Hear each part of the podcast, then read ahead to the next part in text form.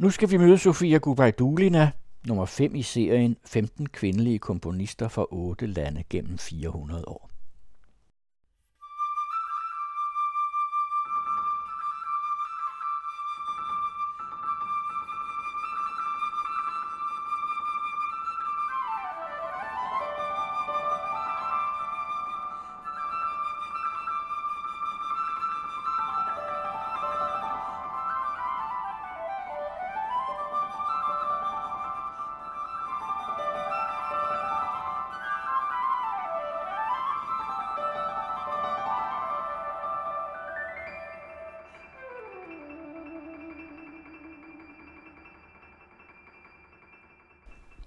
Blandt de 15 kvindelige komponister fra otte lande gennem 400 år er der to, der har modtaget den danske Sonningpris, Leonie Sonnings Musikpris, to nulevende komponister, Kaja Sariahu og Sofia Gubaidulina.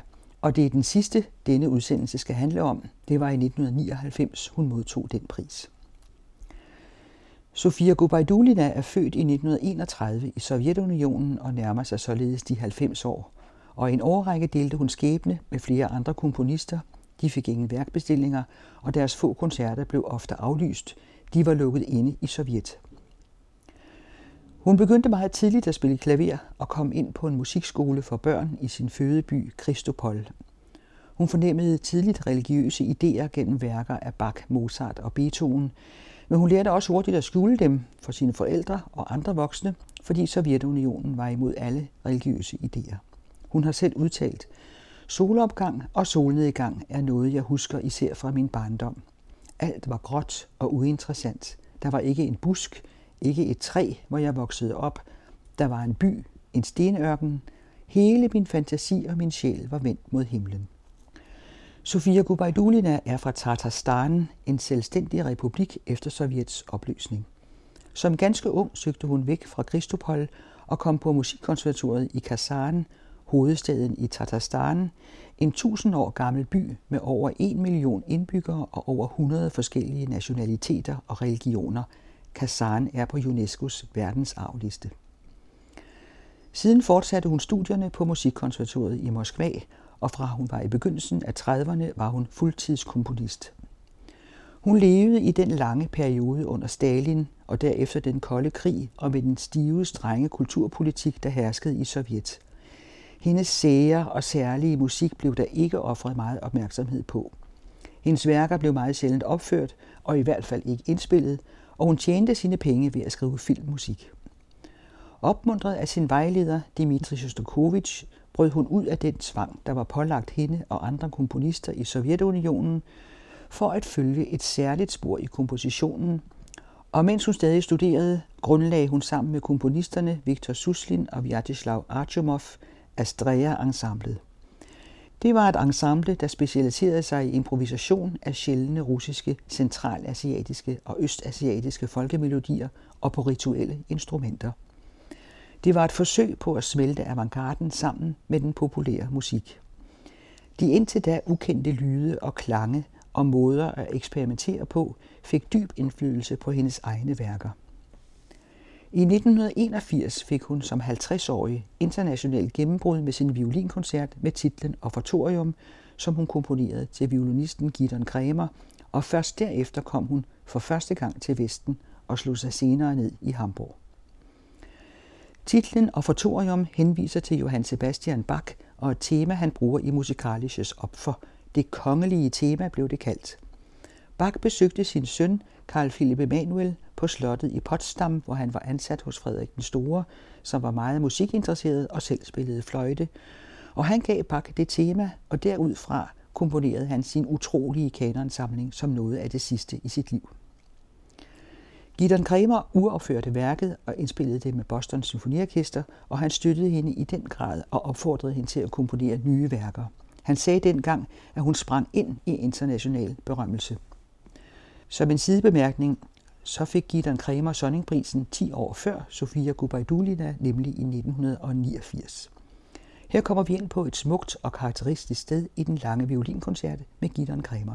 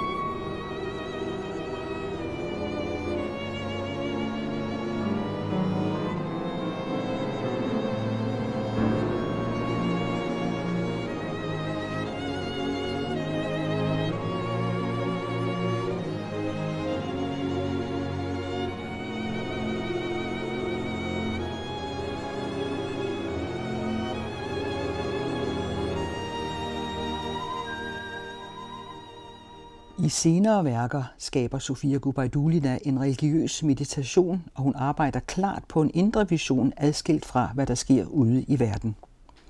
Hun siger, jeg kultiverer hellere musik som et træ, fra hvis rød og grene og blade springer ud igen og igen, inden jeg bygger musikken op.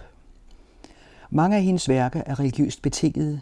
De syv ord på korset, Johannes Passion, Halleluja, Genesis, Sakrament, flere endnu, samt solsangen til Frans af Assisi, som blev opført af DR Radiokoret ved Sonningpris overrækkelsen. Ved samme lejlighed mødte Erik Christensen hende. Han er musikforsker med tilknytning til musikterapistudiet ved Aalborg Universitet, og jeg spørger ham, hvad det er ved hendes musik, der i den grad rammer folk. Jeg har tænkt på flere ting. Det ene er, hun er uforfærdet. Hun er ikke bange for noget. Hun tør simpelthen kaste sig ud i vilde improvisationer og også meget stille, enkle melodier. Og hun øh, er ikke bange for at komponere, som nogen vil sige, gammeldags, altså tonalt og med akkorder og melodier. Og så er hun heller ikke bange for at kaste sig ud i lydeksperimenter og massive klange osv. Og, og hun kan det hele, simpelthen. Og hun tør det hele. Så hun er uforfærdet og jeg lige vil sige grænseløs. Øh, hun behøver ikke at komponere med skalaer. Hun kan også uh, glide, og det er hun selvfølgelig glad for på, på violiner, som har de der glidetoner. Så alle lyde i hele verden står til hendes rådighed. Og så er hun lydhør, nemlig at hun lytter til instrumenterne. Noget hun er særlig glad for, det, det er slaginstrumenterne, hvor hun siger, de sender en sky af lyd ud i rummet. Og det er en fantastisk sky, og man kan faktisk ikke beskrive den. Og man kan jo heller ikke notere den på noder. Man kan bare sige, nu skal du spille på det instrument med skin, eller det instrument med metal, og, og så videre. Og så opstår der altså en sky af lyd. Og hun er lydhør ikke bare for instrumenterne, men også for, for omverdenen. Altså, hvis man fantaserer en lille smule, så kan man altså høre vanddråber og alle mulige bevægelser og skridt. Så det er en stor gevinst for komponisten og for verden, for lytterne, hvis komponisten virkelig er lydhør og forstår, at øh, hele verden er fuld af lyd, som man altså kan, kan gengive. Og så er hun visionær. Hun skaber store visioner af musik, visioner af klang i tid og rum. Da hun var i Danmark, fortalte hun om Jamen hun har en stor samlet vision af musikværket. Det er ligesom om det står lodret. Og det er samlet det hele på én gang.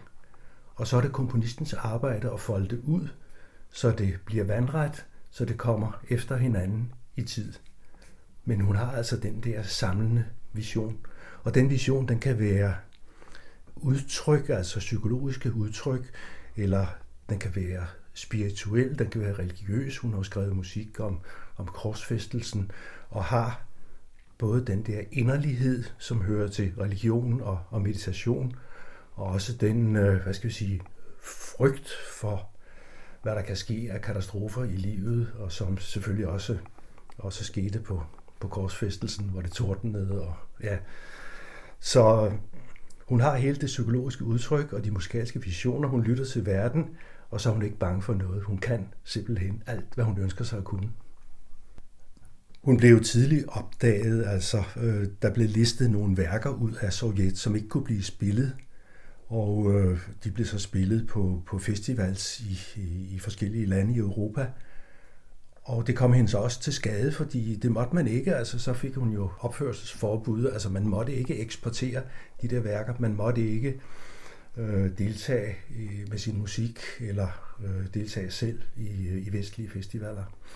Men hun har jo levet i den isolation i mange, mange år, fordi hun vidste godt, at øh, i Sovjet, der måtte man enten skrive socialrealistisk, eller også måtte man holde sin mund. Men hun havde jo den styrke i baghånden, da hun gik på konservatoriet, så havde hun jo Shostakovich, vist både som lærer og som censor. Og øh, hun fik jo at vide, at øh, hun skrev øh, musik, som ikke gik den rette vej. Men så sagde Shostakovich til hende, nu skal du følge den vej, som ikke er den rette. Og der er hun altså den stærke individualitet, som kan overleve al isolation og alt pres, fordi hun har den indre styrke, og fordi hun har en utrættelig energi og opfindsomhed. Og det kunne folk som Gideon Kremer og andre selvfølgelig høre, for hun, altså hun, hun er ikke til at stoppe. Altså, nu nævner du Gideon Kremer og violinkoncerten, som, som han opførte. Og der hører man altså, når hun laver en melodi, hun kan blive ved. Og det bliver ikke kedeligt. Hun kan blive ved at finde på hele tiden. Og når man hører hendes musik, jamen, man bliver betaget af den. Og så bliver man overrasket, fordi hun finder på noget nyt hele tiden. Jeg ville ønske, at jeg kunne kigge ind i hende, fordi, fordi øh, jeg forstår ikke selv, hvordan hun kan have et stykke musik som en lille samlet kugle, eller hvad man skal kalde det, som hun så skal folde ud. Men øh, jeg kan bare høre det, at øh, lige meget, hvor meget hun finder på af variation og overraskelser, så er der altså en helhed i værket, som stammer fra, at hun har et, ja, et visionært helhedsindtryk fra starten. Det var jeg Christensen, der fortalte.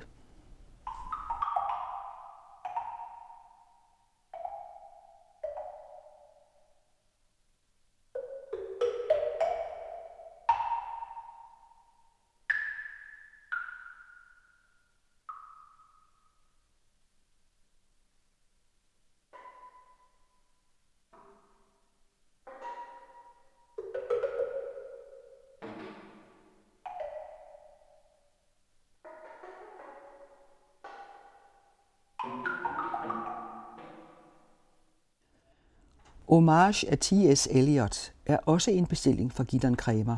Det var til Filharmonien i Køln i 1987. Bestillingen lød på den samme besætning som Schuberts oktet, som skulle opføres ved samme lejlighed, og Sofia Gubaidulina tilføjede en sopransolist.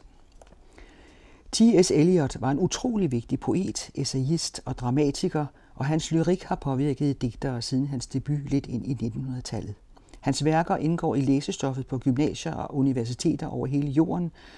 Og en lille ekstra oplysning er, at digtsamlingen Old Possum's Book of Practical Cats har Andrew Lloyd Webber brugt som forlæg i sin musical Cats. Sofia Gubaidulinas værk har syv satser, og tre af dem er med sang og dermed med hans digte. Digtene hedder Four Quartets, og temaet på digtcyklusen er en intens oplevelse af tiden, og hun fandt der vigtige referencer til tallet 4. De fire årstider, menneskets fire livsfaser, barndom, ungdom, voksenliv og alderdom, men også fire modeller for tidens eksistens, fortid, nutid, fremtid, samt det hun kalder en evig mulighed eller udtræden af tiden. I to af satserne synger sopranen sammen med musikerne, men en af dem er for sopran solo, og den skal vi høre her. Time and the bell have buried the day. Tiden og aftenklokken har begravet dagen. Det er Christine Whittlesey, der synger.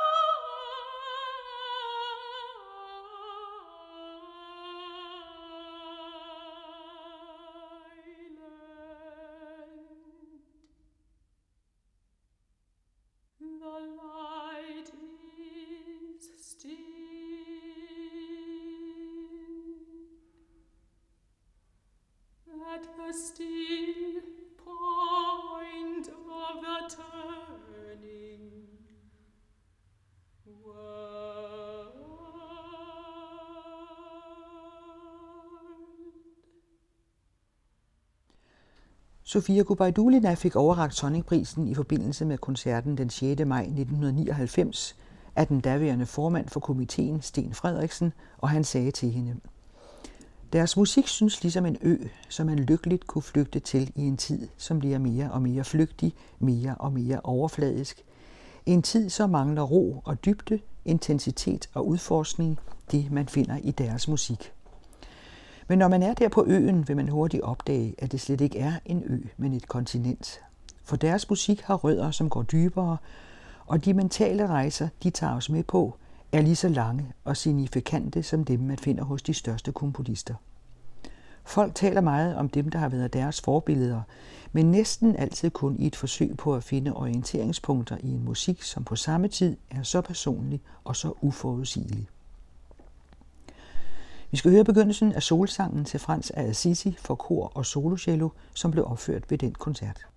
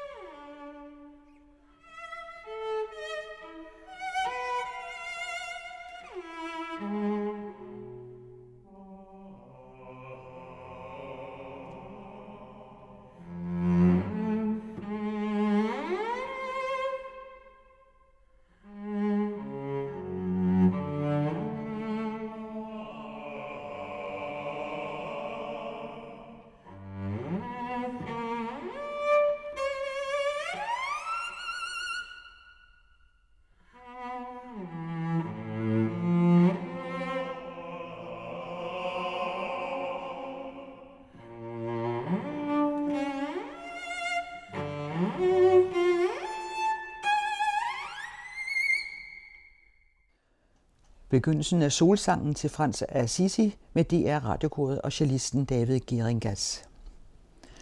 Siden 1992 har den nu 88-årige komponist boet i Hamburg, og hun har modtaget talrige priser, siden hun slog igennem i 1980'erne. Hun er medlem af Musikakademiet i Frankfurt og det kongelige svenske musikakademiet. Hun har modtaget bestillinger fra de helt store, orkestre som Berliner Philharmonikerne og musikere som Anne-Sophie Mutter, og hun har en meget stor produktion af meget forskellige værker.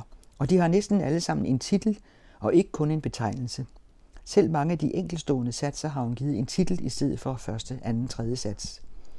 Hun har skrevet sonater for kontrabas og klaver, værker for cello og for guitar og en fagotkoncert. Instrumentet bajanen bruger hun også jævnligt, det er en slags akkordeon. Værker for saxofon og slagtøj og mange andre sjældne kombinationer, men også sonater, sange og værker for strygekvartet. Hun har komponeret konstant igennem alle årene, og for to år siden udgav hun en koncert for violin, cello og bajan. Men her skal vi høre et værk for fløjte og klaver, Sounds of the Forest, med Christian Hankin og Timothy Murray.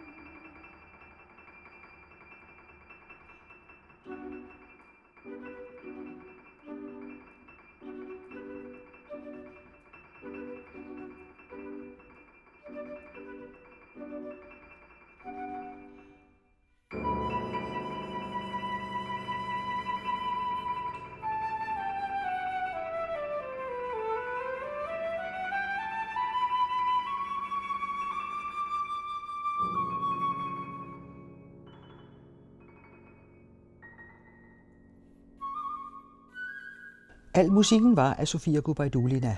Midterdelen af violinkoncerten Offertorium med Gideon Kremer med Boston Symfoniorkester, dirigeret af Charles Dutoit. En sats fra Homage af T.S. Eliot for sopransolo, Time and the Bell Have Buried the Day, sunget af Christine Whittlesey. Første sats er solsangen til Frans af Assisi for solo, cello, kor og slagtøj med David Geringas og DR Radiokoret dirigeret af Stefan Parkmann, og den dybe bas tilhørte Rune Stensvold.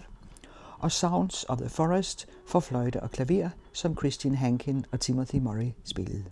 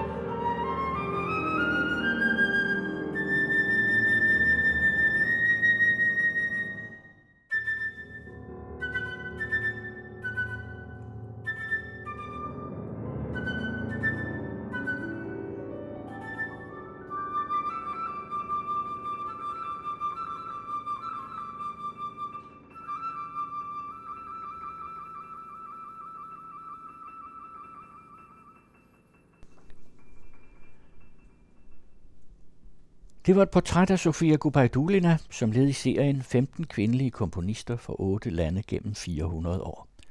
I udsendelsen hørte I Erik Christensen, der er musikforsker med tilknytning til musikterapistudiet ved Aalborg Universitet. Det er Kirsten Røn, der tilretlægger serien, og den næste udsendelse kommer til at handle om den norske Agate Bakker Grøndal.